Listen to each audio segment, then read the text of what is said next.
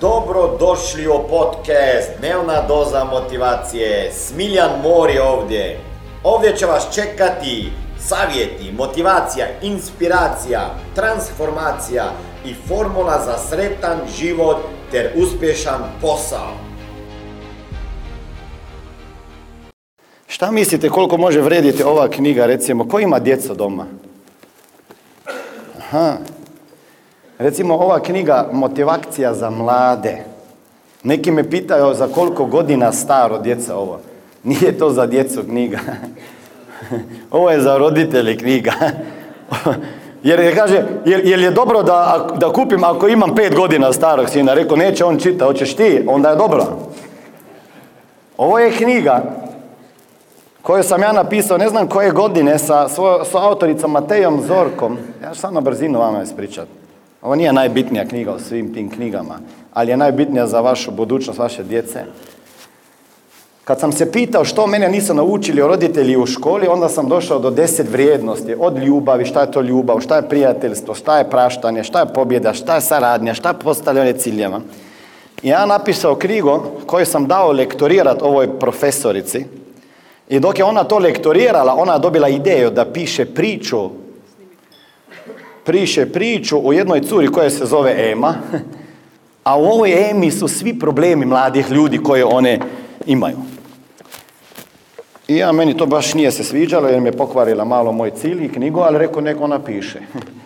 Poslije tjedan dana kad ona piše, kaže ja sam dobila ideju za film, da bi snimili film o ovoj curi. Rekao, znaš, ja imam jedino jedno zahtjev, a to je da ja igram u ovom filmu. Jer ja, jer ja imam isto cilj da bi snimio neki film na osnovu toga.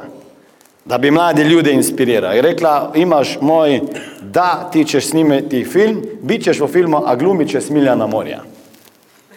I stvarno sam glumio Smiljana Morića u ovom filmu. Znači, da skratim priču. Trebalo je nama, šta da smo snimili film? Šta su trebale? Pa, pare. I ja, ona kaže, gdje ćemo dobiti pare? Ja rekao, tamo gdje jesu. Ona kaže, a gdje jesu? Ja rekao, sigurno ne kod mene. Jer to bi bio najlakši način. Idi pa prodaj reklame. Kaže, nikada nisam ništa prodavala. Rekao, kako ti je jaka želja da ovaj film vide ljudi? Kaže, gorim za to i živim za to. Rekao, onda ne trebaš tečaj iz prodaje. Onda samo idi van i prenesi to veliku želju i entuzijazam. Cura je otišla van, bez ikakvog iskustva u bilo kojoj prodali, prodaji. Prodala četrdeset sedam hiljada eura reklama, product placementa za film, od raznih firmi. Na kraju sam tri hiljade eura ja dao, nešto moraš dati ako hoćeš biti u filmu. Mislim, ono, da znaš da si kupio to ulogu, tu rolu, ne? I kad smo na, odnijeli skripto, zašto smo trebali pare? Jer ima taj filmski sklad slovenski koji financira domaće filmove. Oni su nas odbili, tu skripto, i rekli da neće ni jedan euro da daju jer je to prepozitivan film. Da ima prepozitivnu poruku, a kraj filma se glasi onako, ako mogu ja, možeš i ti, sve je moguće. Ako imaš želje, snove i ciljeve, sve je moguće. I kaže oni, ne, to treba biti neko samoubistvo, to ne može ovako. Ništa, snimimo sami. I ide finski, slovenski filmski festival u Portorožu gdje pokazuje svaki amaterski film. Jedino naše nisu. Zašto? Jer kaže, niko neće to gledati. Treba drugi sni, film snimiti. Ako ćete napraviti promjenu scenarija, kako su se ubili, kako je bilo to, kako su nešto radili, tako onda ćemo to staviti. Rekao, evo za poravite.